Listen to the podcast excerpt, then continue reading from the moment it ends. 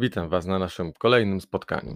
Dziś porozmawiamy o zjawisku, które no, myślę, że nasiliło się to znacznie poprzez e, obecność pandemii i skutków tego funkcjonowania w czasach pandemicznych. Powiemy sobie o wypaleniu zawodowym.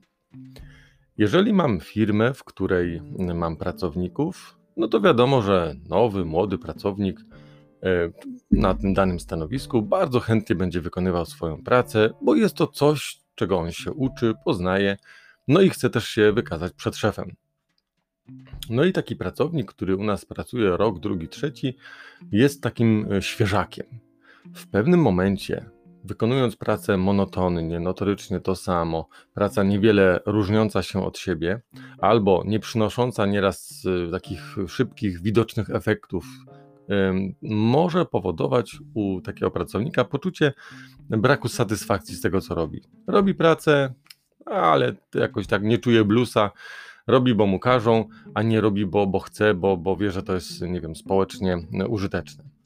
W związku z tym no, pojawia się taki brak motywacji do dalszego działania. A tam nie chce mi się starać, po co mam się starać? Inni się nie starają, inni działają na pół gwizdka, jest dobrze i ja też zaczynam tak. Takie myślenie pracownika związany jest z tym, że jest on wyczerpany emocjonalnie. Co to znaczy?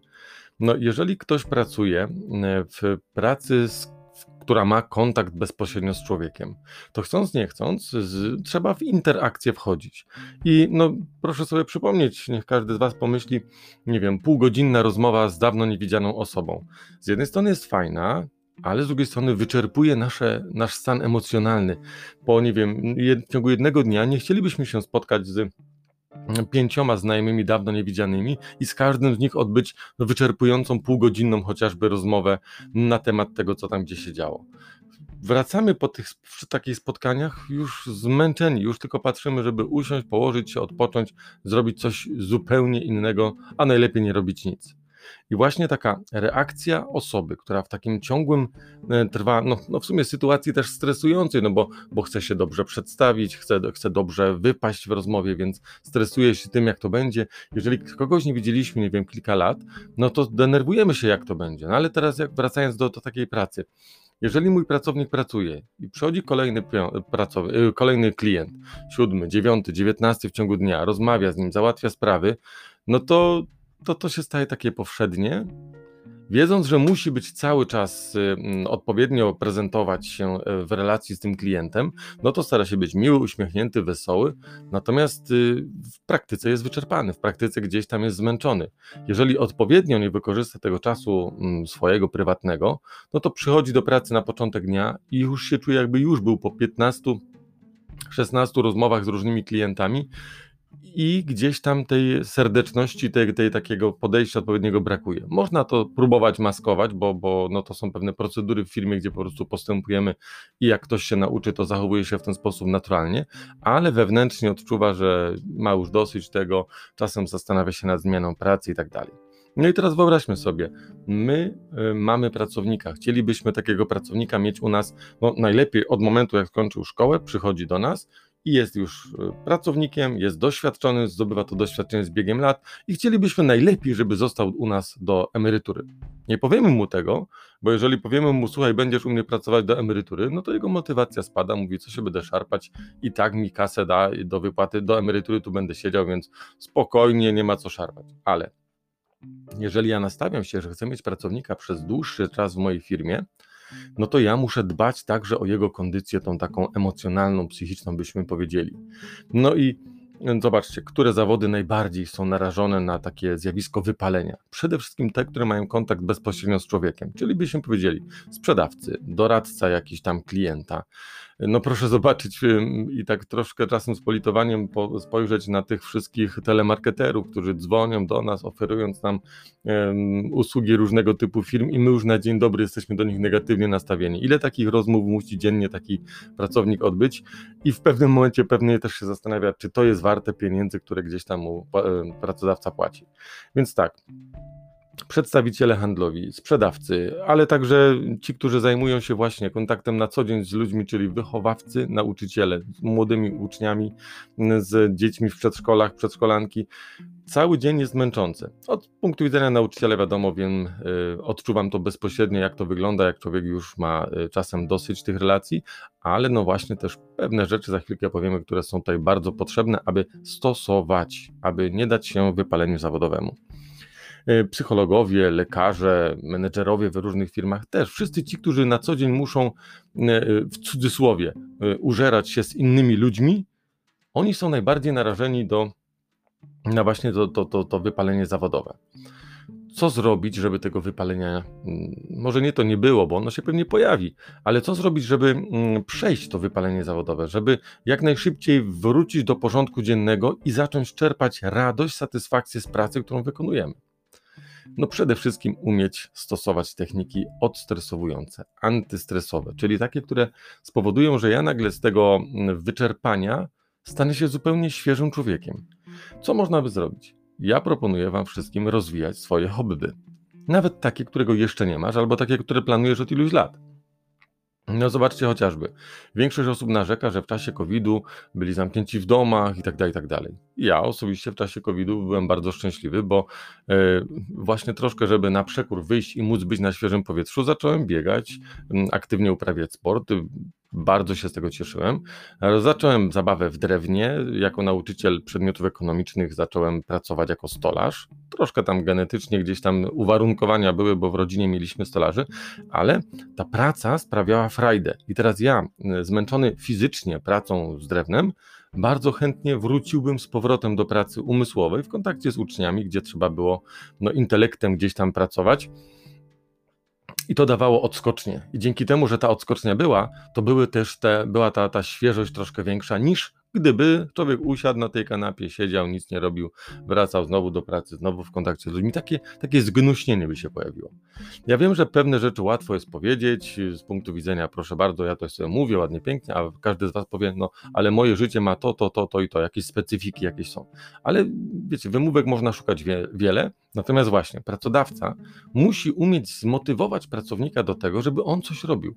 Pracodawca, który wyśle pracownika na, e, nie wiem co, e, kurs nurkowania. Pracownik z pozoru powie, e, tam pierdoły, po co mi to? Ale jak nagle okaże się, że odkryje swoją pasję, albo się fizycznie właśnie przyjemnie zmęczy przy okazji jakichś takich tych dodatkowych e, zajęć, e, to będzie widział, że pracodawca chce, żeby on się rozwijał, żeby on był lepszą wersją siebie, no to on sam zaczyna, na, to już umiem, to potrafię, tam poszliśmy na kurs spawania, to już to wszystko daje radę i takie poczucie wzrasta w nas e, wartości samego siebie i w ten sposób my lepiej możemy po prostu w kontakcie z ludźmi się zachowywać. Mm, oczywiście przydaje się takie coś jak urlop. Proszę pamiętać o tym, że jeżeli pracownika będziemy no, cały czas żyłowali na maksa, czyli żeby chodził do pracy, chodził do pracy, brał nadgodziny. W końcu jego zmęczenie przerodzi się na frustrację, wybuch gniewu, cokolwiek tam. Pracownik powinien na urlop iść, aby odpocząć. Od pracodawcy, od współpracowników, od rygoru tego, tego rytmu dnia pracy, po prostu aby porobił coś innego. Y, jeżeli oczywiście wiadomo, nie zawsze w danym momencie czasu jest możliwe, żeby wziąć sobie urlop, skorzystać z tego urlopu. Teraz y, przecież słyszeliśmy już pewnie, że y, jest możliwość wzięcia sobie takiego tygodniowego urlopu w związku z takim no, wyjściem z jakiejś depresji, która może jesienią się nasilać, no bo, bo i, i dzień się skraca i tak jesteśmy troszkę już bardziej no, podminowani tym wszystkim. Od wakacji było fajnie, zaczęliśmy wrzesień, październik obowiązki zawodowe, jak tam e, właśnie tej u nas w branży tej edukacyjnej i już przychodzi takie ojejku pierwsze zmęczenie. I te objawy niektórzy potem, jak sobie nie radzą, psychicznie nie potrafią, no to się przeradzają w depresję. Po co nam pracownik z depresją? Ja chcę mieć pracownika świeżego. W związku z tym to ja jako pracodawca muszę dbać o to, żeby on e, był świeży, czyli robił coś innego także. Miał życie oprócz pracy, żeby to praca nie była jego jedynym sensem życia, żeby miał swoje życie osobiste. Oczywiście teraz tak. Z takich technik relaksacji, które można polecić każdemu, bo są proste, przyjemne, każdy z Was podświadomie wykorzystuje je, No to jest muzyka na przykład, czyli włączyć sobie ulubioną piosenkę, nawet czasem troszkę mocniej regulator podkręcić, żeby człowiek się mógł odstresować, co komu zaszkodzi, że można pośpiewać, tak?